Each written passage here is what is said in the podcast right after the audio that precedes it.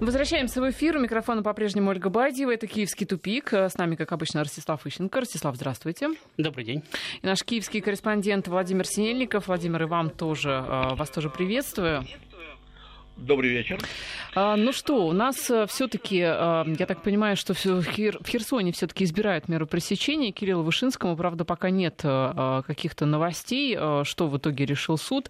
Прокуратура просила два месяца, отправили его из Киева в Херсон, вот так вот, чтобы усложнить весь процесс. Я напомню, что обвинение предъявлено в госизмене. По-моему, до 15 лет, да, грозит по этой статье, если да, я не ошибаюсь. больше просто нет на Украине. Да, да, а, вот э, вы видите здесь признаки какой-то госизмены, Ростислав?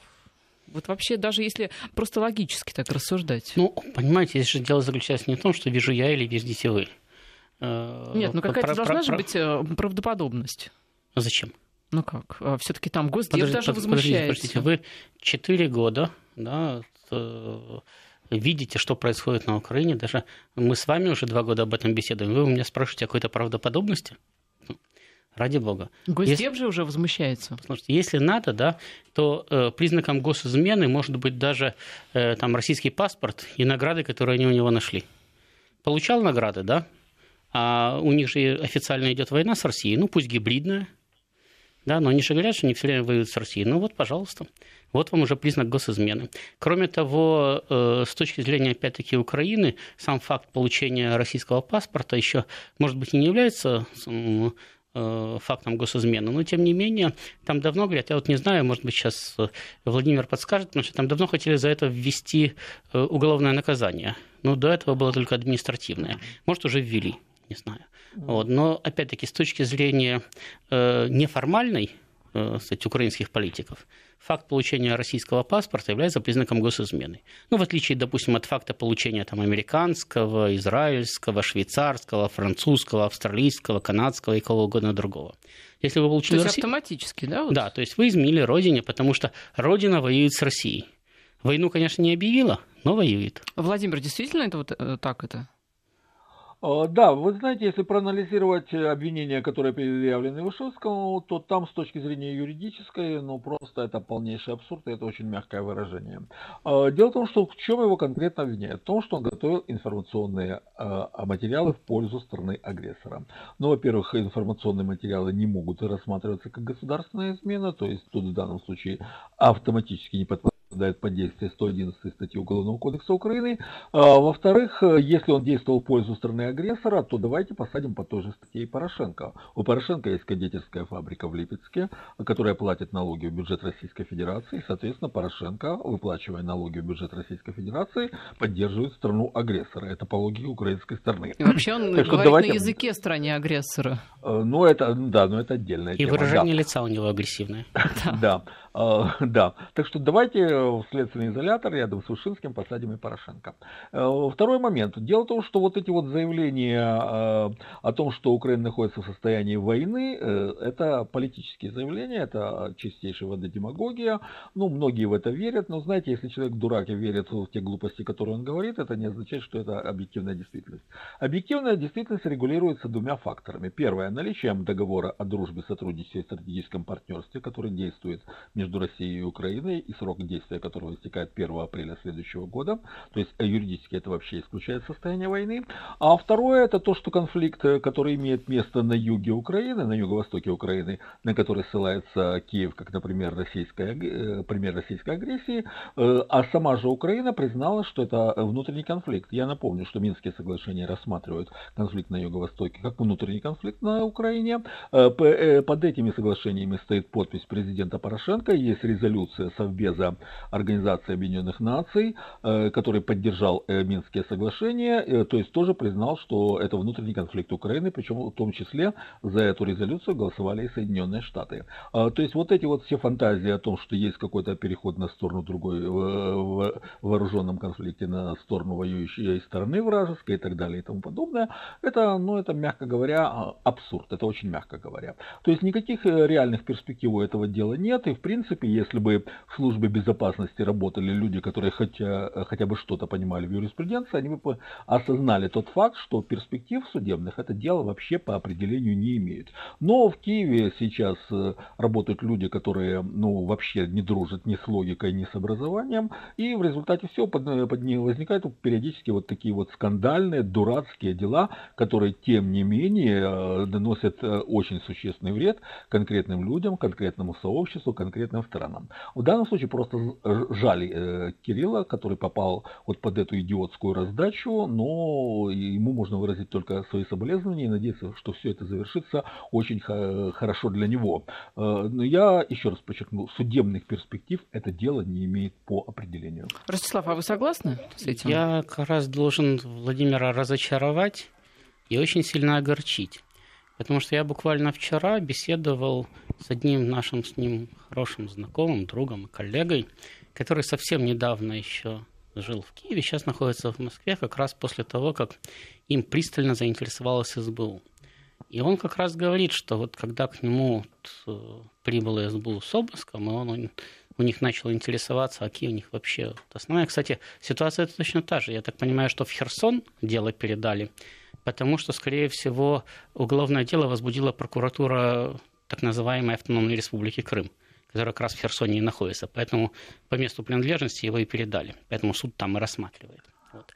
И у него тоже, кстати, возбудила ИРК уголовное дело, потом его передали СБУ. Он говорит, что когда он разговаривал с офицерами СБУ, которые пришли к нему, и спросил, а вот, ну, я же, говорит, что-то должен был совершить, да, что вы ко мне пришли, все-таки спецслужба, да, они говорят, а у нас сейчас есть уже там, чуть ли не полгода или год, как действует э, решение Совета э, национальной безопасности и обороны, в соответствии с которым даже не получение денег от российских средств массовой информации, а просто факт написания для них статей – или дачи интервью является достаточным для того, чтобы возбуждать уголовное дело по факту и кстати, э, рассматривать вас как потенциального изменника Родины. То есть, говорит, по каждому можем кто, кто хотя бы строчку написал для российских средств массовой информации.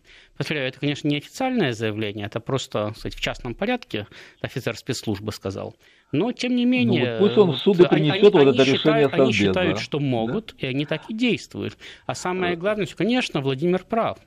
Э, каких-то там... Особенно в Европейский суд по правам человека. Пусть правильно, правильно, Владимир. Совбеза, Серьезных перспектив уголовное дело не имеет. Есть суд по правам человека, все правильно. Но вначале вы просидите 4 года в украинской Это тюрьме, да.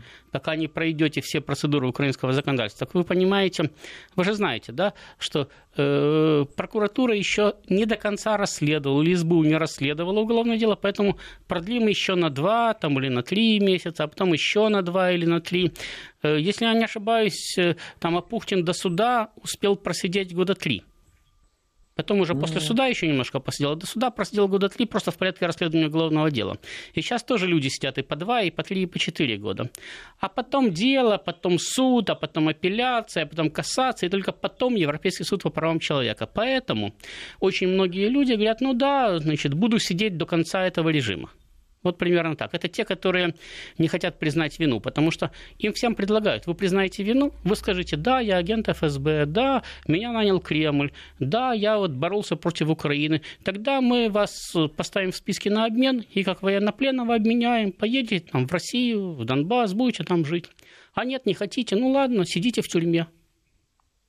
Пока, пока будет идти расследование вашего дела. То есть, получается, да. это а, ну, просто как-то вот когда это людей... Просто, это просто тупой шантаж. Людей, когда крадут, да, чтобы вот а, получить это за них выкуп. киднеппинг. Ну, практически. Когда людей крадут. Нет, это, это да. детей киднеппинг. Нет, киднеппинг это любого человека, не только детей. Нет, киднеппинг, киднеппинг да. кид это по-английски ребенок, малыш. Да, но, нет, но, но, но, в, но в данном случае это, это тупой шантаж. То есть вас арестуют и говорят, либо признавайте вину, либо можете простить там 5-6 лет, а потом, да, может быть, конечно, Европейский суд по правам человека и признает, может, мы вас когда-нибудь даже и выпустим, а может и нет. В данном случае я абсолютно согласен с Ростиславом, потому что речь идет о том, что реалии Украины таковы, ну, о чем мы много раз говорили, что тут полностью господствует беззаконие, политическая конъюнктура, и действительно человека могут абсолютно незаконно и противоправно держать под судом, а, без, под следствием без малейшей вины и без малейших оснований.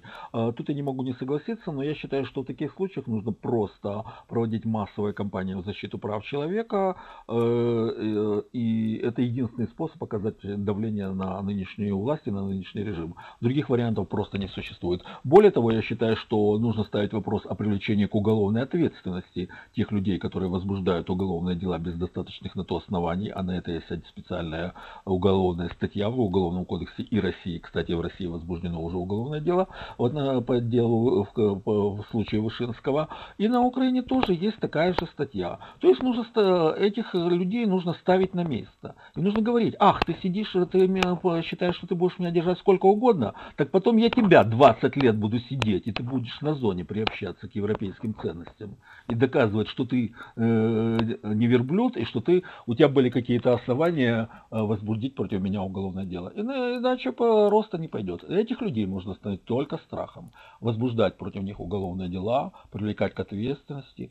Э, а кто это все будет делать, Владимир? Да? Это все должны делать э, общественные организации, судебные инстанции. Не, ну почему, э, Владимир, почему далее. только общественные организации? Ну вот смотрите. А потому Кир, что Кирилл, прокуратура не будет Кирилл это Вышинский, делать. да, да? он да? Э, является фактически сотрудником МИА «Россия сегодня». Он руководил его структурным подразделением на Украине, да? Да.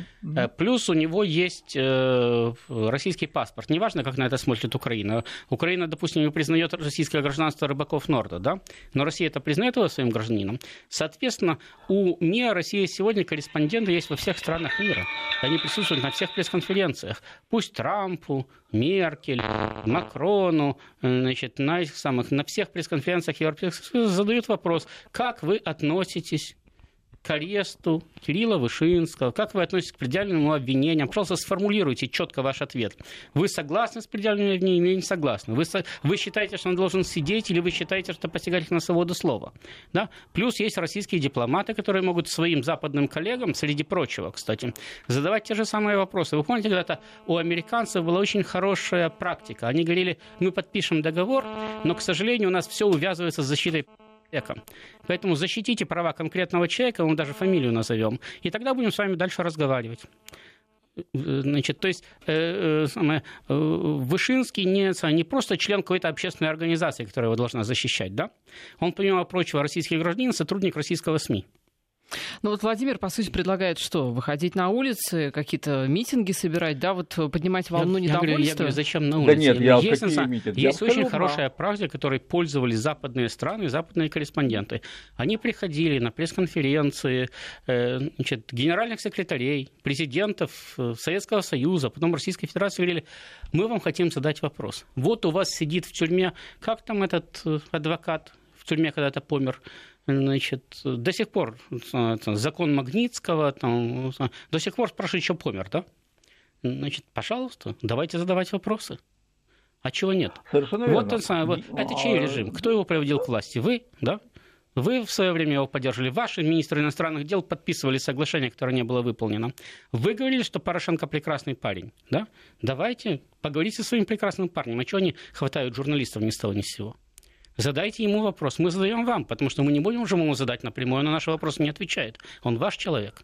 Задайте ему вопрос, а потом мы с вами будем разговаривать. А то, что Госдеп а, выступил, ну, по сути, с а, таким заявлением, что они как-то вот очень серьезно считают ситуацию, сложившуюся в Киеве, и вообще призывают в Киев действовать по закону. Это о чем вообще говорит? Ну, понимаете, мне тоже ничего не стоит сказать, что я призываю Киев действовать по закону, потому что Киев ответит, так у нас закон такой.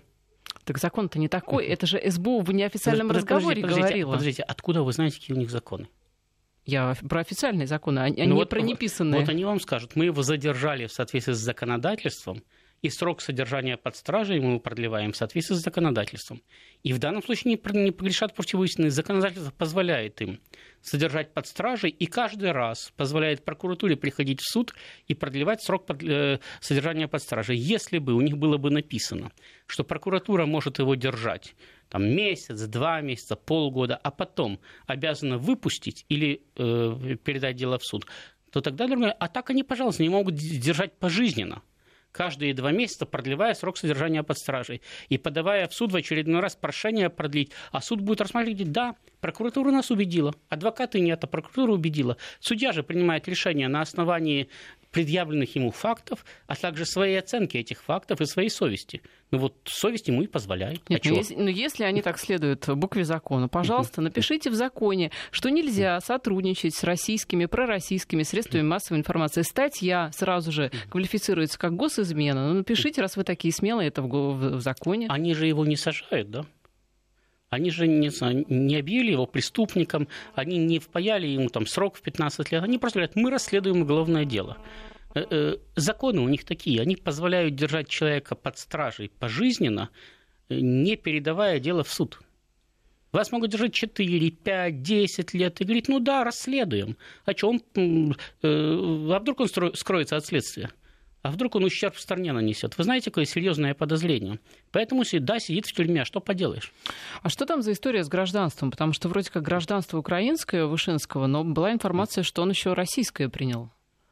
Ну, для начала они у него при обыске нашли российский паспорт. Да, и, насколько я понимаю, там даже был э, там, опубликован там, уже там, в интернете, там, не знаю, там с президентского сайта, не с президентского сайта, но вроде бы с президентского сайта, значит, скрин указа о получении им э, российского гражданства. С точки зрения, опять-таки, украинского законодательства, это является административным, но не уголовным правонарушением.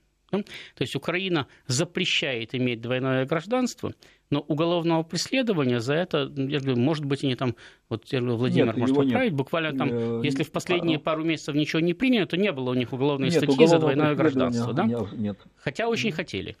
Вот. Соответственно, они могут его пожурить. Кстати, это очень нехорошо. Могут даже лишить его за это украинское гражданство. Это в их праве. Но сажать его за это в тюрьму они не вправе.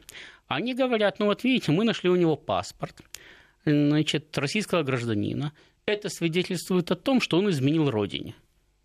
Значит, дальше мы будем выяснять, как конкретно. Поэтому, пока мы не выясним, он будет сидеть в тюрьме.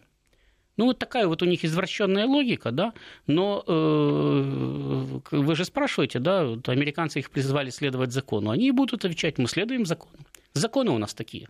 Вот у Гитлера были нюрнбергские законы, которые позволяли ему уничтожать евреев. Потом, в том же самом Нюрнберге, тех, которые этим законам следовали, повесили. Но это было потом. А до тех пор он следовал своим законам. А что касается, а, ну, понятно, что касается перспектив, вы все-таки не верите, что там будет какое-то принято а, решение обвинительное. Можно так мариновать, да, человека бесконечно? Нет, вы уже да, сказали, что его могут э, э, самое обменять на кого-нибудь там из своих этих самых да. подонков. Вот. Либо они будут его держать в тюрьме э, долго и упорно. А Россия что-то может сделать в этой ситуации? Ну, по сути, нас повторяю, повторяю может, может. То есть она не может его, конечно, прийти и забрать из тюрьмы. Но Россия может долго, упорно и нудно на всех пресс-конференциях, время всех переговоров говорить, кстати, а там еще в тюрьме сидит Кирилл Вышинский. И, кстати, вот у нас еще длинный список еще сейчас еще четыре чемодана списков привезем тех, кто там сидит в тюрьме. Давайте вы самое, рассмотрите их, а потом будем с вами разговаривать по сути наших конкретных переговоров. В том числе, кстати, и по экономическим вопросам, по тем, которые интересуют Соединенные Штаты, и по тем, которые интересуют Европейский Союз. Еще раз повторяю, Соединенные Штаты, когда вели переговоры об ограничении вооружений Советским Союзом, они говорили, послушайте, ребята, вот у вас там сидит в тюрьме диссидент, вы его отпустите, пусть он уезжает в Соединенные Штаты там, или в Европу. А после этого будем говорить по сути. А это действует? Если, если их интересует тема переговоров, а есть темы переговоров, которые их очень интересуют, то, конечно, это действует. Вы что думаете, что для, этих, для Соединенных Штатов, там, допустим, э, вопрос поставок или не поставок определенных вооружений там, в Сирию, в Иран, там, в Северную Корею, он э, совершенно не важный, да? Они будут говорить, ну да, там, для Порошенко очень важно, чтобы Вышинский сидел в тюрьме, поэтому пусть сидит. Да они 10 миллионов вышинских выпустят из всех тюрем возможных по, всем, по всему миру, если вопрос касается их интересов. И заставят выпустить. Думаете, заставят? Ну вот э, мы по поводу Скрипалей, про которых, кстати, сегодня тоже появились новости, долго не было слышно, но вот там сегодня какие-то подробности пришли. Долго и нудно говорили, говорили всему мировому сообществу, да, и что? Говорили, ну, твердили, по твердили. По-моему, Подождите, мы продолжаем твердить. И, кстати, вот в данном случае, я считаю, российский МИД занял абсолютно правильную позицию. Да, хорошо, Скрипаль старший, да, он самый изменник Родины, он сидел в тюрьме, его обменяли, он к вам уехал, делайте с ним что хотите, это ваши проблемы, да? А есть его дочь, она гражданка Российской Федерации, если вы говорите, э, что она так испугалась, что где-то там у вас прячется, вы ее просто покажите. Пусть придут сотрудники российского консульства, российского посольства, пусть она к ним выйдет и скажет, да, ребята, я вас боюсь, я попросила Великобританию о политическом убежище. Это всегда так делается. Если у вас человек что-то попросил, поверьте мне, если вы приедете э, в Соединенные Штаты, попросите там политического убежища, то первое, что они сделают, они вас придут на пресс-конференцию и покажут вас сотрудникам посольства, которым вы лично заявите, я э, боюсь возвращаться на родину, я попросил здесь политическое убежище. Так делается всеми и всегда. А если человека прячут, говорят, ну вы знаете, он нам по секрету сказал, что он так вас боится, что даже говорить не может, поэтому мы от его имени Знаете, британское правительство, британская полиция от имени Юлии Скрипаль делает заявление, что она не хочет возвращаться на родину. Так, послушайте, российская полиция может от имени Трампа сделать заявление, что он отрекается от престола от престола, да, это вы хорошо сказали. Ну что, а, давайте закончим с а, этой темой, посмотрим, что там, как будут развиваться события. В любом случае, желаем, а, конечно же, Кирилла Вышинского терпения и здоровья, потому что, как жена его говорит, со здоровьем там не все в порядке, и следственный изолятор, это, понятное дело, не курорт, а ему диета нужна. В общем, желаем здоровья и терпения. А к другой давайте истории. Вот Госдума заявила, что не удивлена, что Украина не поздравила Россию с запуском Крымского моста. Там также сказали, что в Украине украинской власти сейчас нет сильных и самодостаточных политиков, э, которые э, настолько сильны и самодостаточны, чтобы поздравить Россию с реализацией такого исторического проекта, как строительство моста через Керченский пролив. У нас сейчас э, уже новости, и после новостей вернемся вообще ко всей этой истории. Возвращаемся в эфир. Я напоминаю, что в студии Ольга Базиева, также с нами Ростислав Ищенко и Владимир Синельников. Так вот, Возвращаясь, собственно, к а, тому, что говорили наши депутаты, вот в частности, депутат Госдумы от Севастопольского региона Дмитрий Белик, он сказал, что если бы а, вообще были адекватные люди в правительстве Украины, то они бы поздравили и Россию, и вообще миллионы севастопольцев и крымчан с тем, что а, теперь есть такая инфраструктурная хорошая доступность Крыма. Но ведь как не поздравить бывших соотечественников, да? Ну вы же с ними прожили в одной стране сколько лет, так поздравьте же, они же как-то выше, ваши бывшие сограждане. Вы с бывшими соотечественниками поосторожнее, потому что, не дай бог, опять поедете в Карпаты кататься на лыжах. Я не на лыжах там каталась. Ну, на санках, на чем вы там катаетесь. Не на санках, вот. И вас арестуют, потому что с точки зрения украинского законодательства крымчане не бывшие соотечественники, а нынешние. Они так не, тем более надо поздравлять. Они, они не признали переход к нам. Более того, я вам напомню ситуацию с судном «Норд», да? Там, где они сказали, мы не признаем ваши паспорта, вы не российские, вы украинские. Да?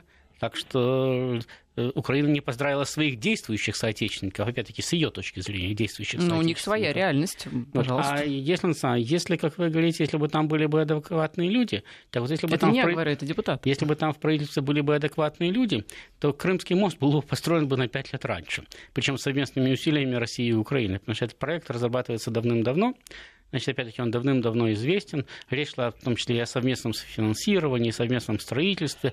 И украинские власти признавали, что Крымский мост нужен, что он улучшает логистику, в том числе и украинскую, не, не только Крыма, вообще общую транспортную связность Украины улучшает, в том числе повышает ее транзитный потенциал и так далее. Ну и, в общем-то, для этого не надо быть семи пядей во лбу. И так понятно, что, э, допустим, с Кавказа, да, там, или если, как Украина говорит, э, они ждут, когда там наконец-то появится транскаспийское сообщение между Средней Азией и Кавказом, то чем объезжать через Ростов, проще проще по Крымскому мосту, ближе, э, и сразу в Европу выскакиваешь через, потом через перешеек. То есть, э, на самом деле, действительно, это инфраструктурный проект, который, будь Украина адекватна, он бы приносил бы, в том числе и ей, и очень неплохие доходы. Более того, сейчас даже, будучи построенным уже чисто за российские деньги, будь Украина адекватной и выстраивая с Россией нормальные отношения, то Крымский мост бы сейчас просто приносил бы ей только за счет э, транзита через мост и через Крым огромные деньги. Но, извините, Украина отказывается от того транзита, который через нее и так идет. Зачем ей еще дополнительный? Поэтому, учитывая, что она больше не хочет быть ни транзитным государством, ни промышленным государством, ни торговать не хочет, и от российских рынков отказывается, а хочет там замкнуться и есть свое сало самостоятельно. Так не это, свое, а польское уже. Э, даже и польское, и белорусское, но все равно это же, ну, вроде как свое. Купили, значит, свое. вот. Значит, э, так вот, э, по этой причине, да, Крымский мост им теперь не нужен. Владимир, а как вообще на Украине реагировали, я имею в виду и средства массовой информации официальные, э, и э, простые жители, наверняка с, кем, с кем-то поговорили, как вообще люди реагируют? А, если говорить об официальной реакции и реакции украинских масс-медиа, а сейчас это практически идентично, потому что на Украине установлен крайне жесткий контроль, абсолютно тоталитарный, почти над всеми средствами массовой информации, а, то реакция была, ну знаете, вот есть такое выражение «корчит от зависти». А вот именно такой была реакция. То есть э, столько э, радостно рассказывали, что нельзя построить этот мост в принципе, столько рассказывали о том, что не уложится в сроки. Да, вот прошу прощения, нам пишут ага. про то, что украинские СМИ сначала значит, писали, что мост построить невозможно, потом стройка не идет, это муляж. Да, это снимается да. в киносп... это, на, да, на Это компьютерная да, симуляция. Да, да, компьютерная симуляция. Потом, что мост будут строить еще сто лет, следующий этап, мост долго не простоит, а сейчас говорят, мост никому не нужен. Да, это так. То есть э, это то, что называется корчит от зависти. То есть э, дело в том, что официальный Киев, он очень рассчитывал на то, что экономика блокада Крыма приведет к катастрофе экономической э, э, на полуострове, и это как-то повлияет на ситуацию и в Крыму, и в России. А поэтому, э, то есть рассчитывали, что вот заблокируют Африканский Чангарский переход заблокируют, да, переехать с грузами и даже без груза, просто как туристу крайне и крайне трудно. То есть рассчитывали, что будет такая торговая блокада, не будет поставок продовольствия. Я напомню, что перекрыли поставки воды, взорвали собственные линии электропередач только для того, чтобы не не поставлять туда электроэнергию и так далее и тому подобное. Рассчитывали, что такая блокада поставит Крым на колени, приведет к росту недовольства. К, Владимир, что-то у вас там со, со связью нехорошей. Давайте мы вас сейчас перенаберем, чтобы вы лучше звучали. А, вот видите, не просто. Вижу, я, я кстати... Э, Это, видимо, корчит от зависти да, я, я в связи, кстати, с этими рассказами про Крымский мост, о том, как он никому не нужен, там, и как он при ближайшем паводке его снесет. Я просто удивляюсь, как это еще на Украине не догадались сказать, что мост настолько ненадежен, что все водители отказались через него ехать, и Путин вынужден был сам лично сам вести первый, через него. Да, КамАЗ. Первый поехал там, самый смелый. Вот глава Крыма, кстати, заявил, что э, пока Россия построила мост через Керченский пролив, на Украине уже 25 лет не могут построить переход через, через, через Днепр. Это правда. Я вам могу сказать, что я самое э, долгое время, да, Э, вот, проезжал на работу мимо этого строящегося моста. Это в Киеве, там, да? Да, и там, и там каждый год говорили, ну вот сейчас, сейчас достроим. Потом э, произошло несчастье. Ветром сдуло кран, который его строил, он упал. Э, не знаю, там, это форс-мажор. да, его там подняли, куда-то увезли. После этого сказали, понимаете, кран был настолько уникальный, что надо еще 20 лет для того, чтобы этот мост достроить, потому что просто нету таких больше подъемных кранов, чтобы его достроить. И действительно, все, стройка остановилась, и больше он... Ну, а, собственно, и до этого так не особенно двигалось. Вот, но все... Э, Автомобильный мост? Да, просто ну, там, э, это через рукав Днепра он строился, то есть там не такой большой мостик, скажу, что через там, Москву или через Неву э, такие же мосты стоят. Это, даже не через Днепр, там, полтора-два километра, а там, метров 500 значит, строился мостовой переход через один из рукавов Днепра. Вот его не достроили. Значит, и, судя по всему, уже никогда и не достроят. Потому что я так понимаю, что э, там уже те дороги и те мосты, которые были, к сожалению, разваливаются. Я вот сейчас смотрю фотографии с Одесской трассы, там, с других дорог, по которым я ездил. Они были не шедевр, но по ним можно было ездить. А сейчас смотрю, такое впечатление, что ними только что пролетели немецкие штурмовики и отбомбились. То есть я не понимаю, как там сейчас э, люди катаются. То есть то расстояние, которое можно преодолеть было когда-то через час, сейчас, очевидно, надо преодолеть там 6-7 часов. Я понимаю, что где-то остались еще хорошие участки, но я просто узнаю знакомые места там, где можно было проехать нормально, а сейчас я вижу, что там яма на яме. Вот, и там просто видны самые видны дороги, причем э, речь идет о магистральных дорогах, о дорогах, которые пересекают всю Украину, через которые шел, шел э, самый грузовой транзит серьезный. И, э, и сейчас видно, что по ним идут фуры. А знаете, вот э, в интернете есть ролики, там где-то не знаю, там в болотах Сибири, там, где вообще дорог никогда в жизни не было, какие-то лесовозы едут по ступицу в грязи, да, и э, там любят самые э, пользователи комментировать, э, комментировать эти ролики, что русские везде проедут, да, да, да. А вот сейчас э, есть места на украинских магистральных автострадах, э, где примерно такая же ситуация, когда вот просто смотришь ролики и видишь, как самое там э, здесь был асфальт, угу. а сейчас его уже нету. Я бы вернулась все-таки к Владимиру Синельникову, потому что он да. так и не дорассказал про реакцию жителей, простых вот жителей Украины. Что они говорят? А, реакция простых жителей Украины. А, дело в том, что на Украине есть люди, которые все поддерживают власть и искренне верят официальной пропаганде о том, что Россия это агрессор. Они злобствуют, их тоже корчат от зависти. Но это уже сейчас не основные настроения среди украинского общества.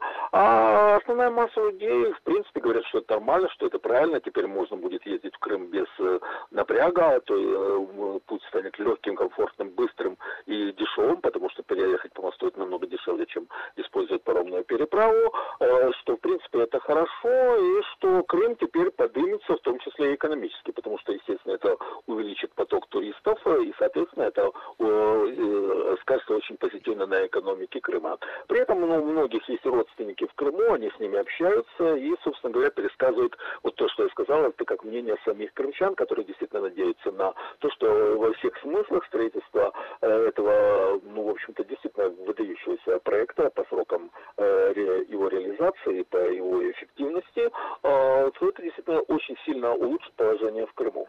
А, то есть, э, в принципе, народ относится достаточно спокойно. И вы знаете, вот по поводу настроения народа, вот много говорят, что вот как-то на Украине русофобские настроения. А, вот просто конкретный пример, что думает народ. В минувшую пятницу ехал я в такси, мы болтали о том о сём с водителем, в частности, затронули тему Надежды Савченко, которая опять как бы голодает, но почему-то опять является чудо и не худеет. И таксист сказал, вот если бы она сделала то, что она хотела, в чем ее обвиняют, то есть расстреляла Верховную Раду, э, Кабинет министров и администрацию президента, то народ бы ей только сказал спасибо. Вот такие сейчас настроения на Украине. Да, как-то нерадостно. Но, кстати, вы говорите, что э, будут ездить, э, но украинцы, я думаю, в Крым-то все равно вот так вот в обход не поедут через а Россию. А что это вы так думаете? Я, кстати, а хотел... что, поедут? Не, я хотел, кстати, обратить ваше внимание именно на этот момент, потому что э, там же на подступах к Крыму висят плакаты, да, что украинец, который отдыхает в Крыму, он не украинец. Поэтому раньше у вас был выбор. Выехать. Либо под этот плакат. Да, нет, лететь в Минск, да, потом опять лететь куда-то, ну, дорого. А сейчас сели в машину, выехали в Белоруссию.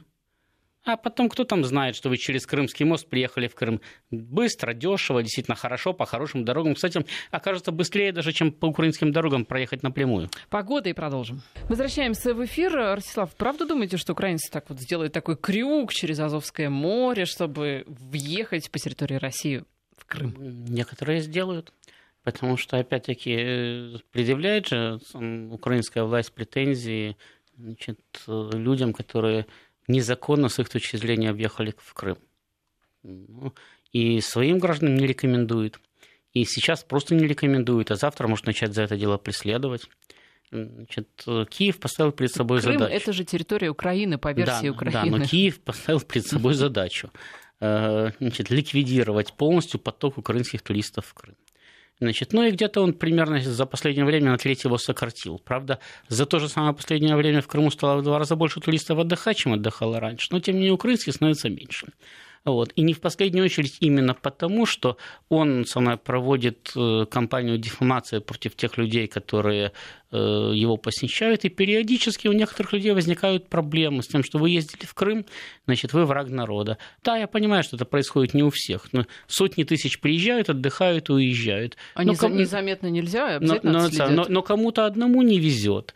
Вот. А так, я говорю, вы поехали в Белоруссию, да?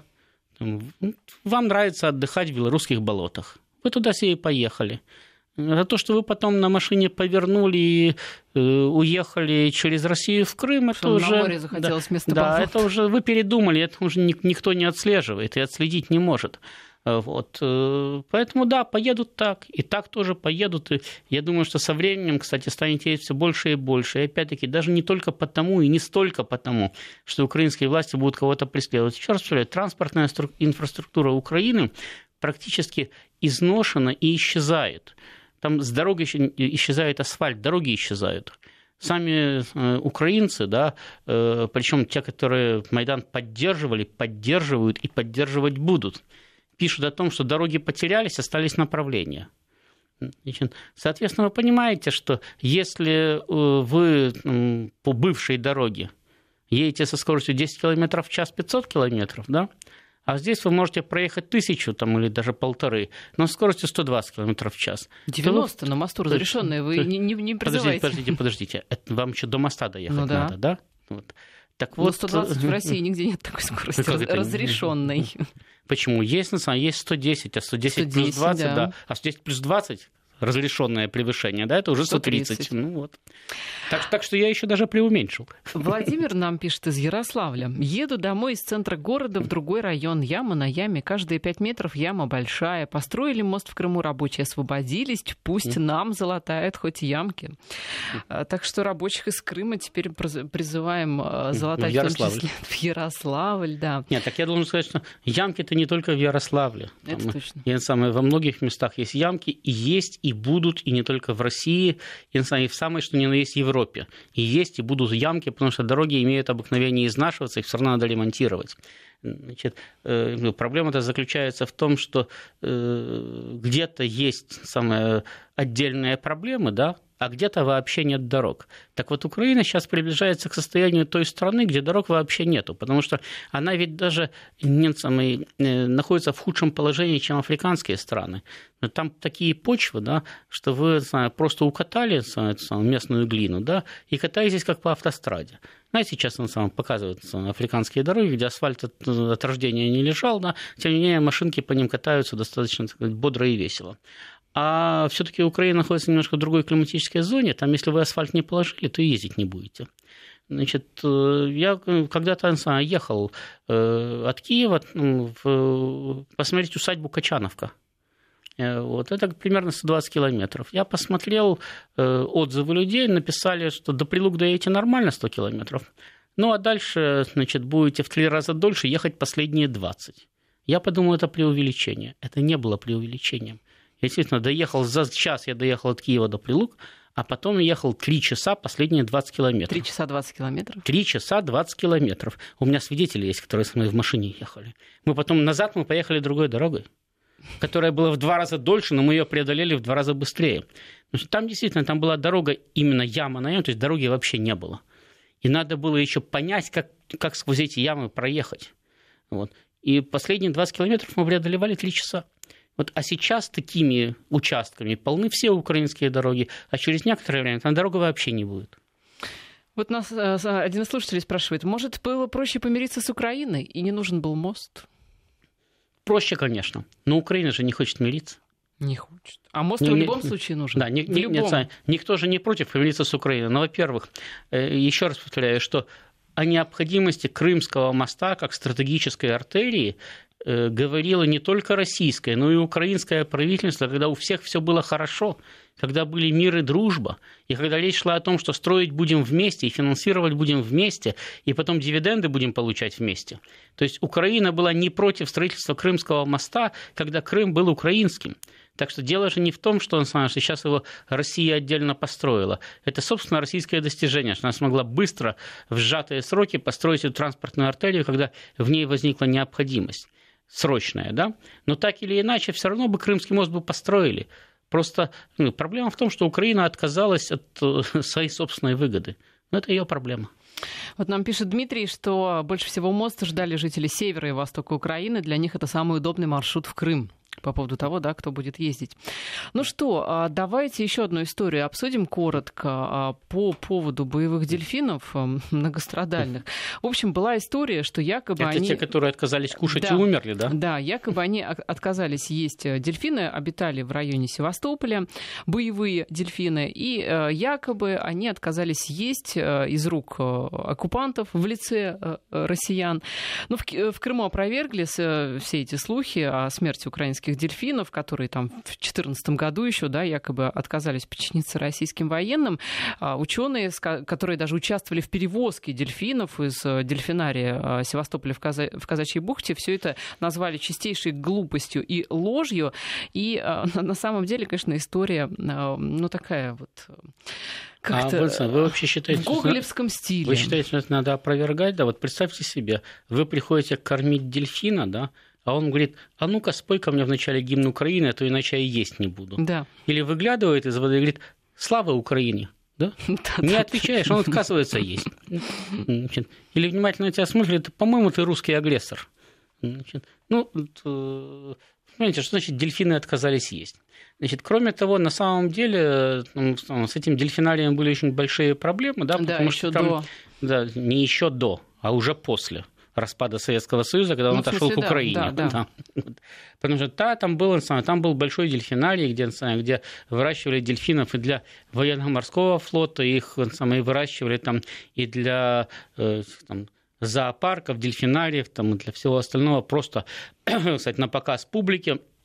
Когда Украина стала независимой, он просто через некоторое время перестал финансироваться и буквально просто начал зарабатывать себе на жизнь. То есть количество животных сократилось, и в основном они просто стали самое, отрабатывать цирковые номера, там, самые оставшиеся. И я хорошо помню, что где-то уже там в 2011 или 2012 году речь шла о том, что, очевидно, скоро вот эти последние вымрут, значит, а следующих уже не будет. Поэтому там, э, хоть приходили к ним тем самым, э, с жовто-блакитным флагом, там, хоть с ними по-украински щебетали, хоть кормили их э, самое, э, патриотической рыбой, хоть не патриотической, а агрессивной. Но, но при Украине дельфинарий загибался так же, как загибался Севастополь и Крым.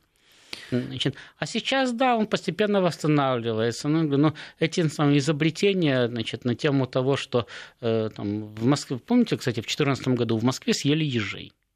Кто? Потому что больше ничего есть. Ну, серьезно, в Москве, в Москве съели ежей, потому что больше нечего есть.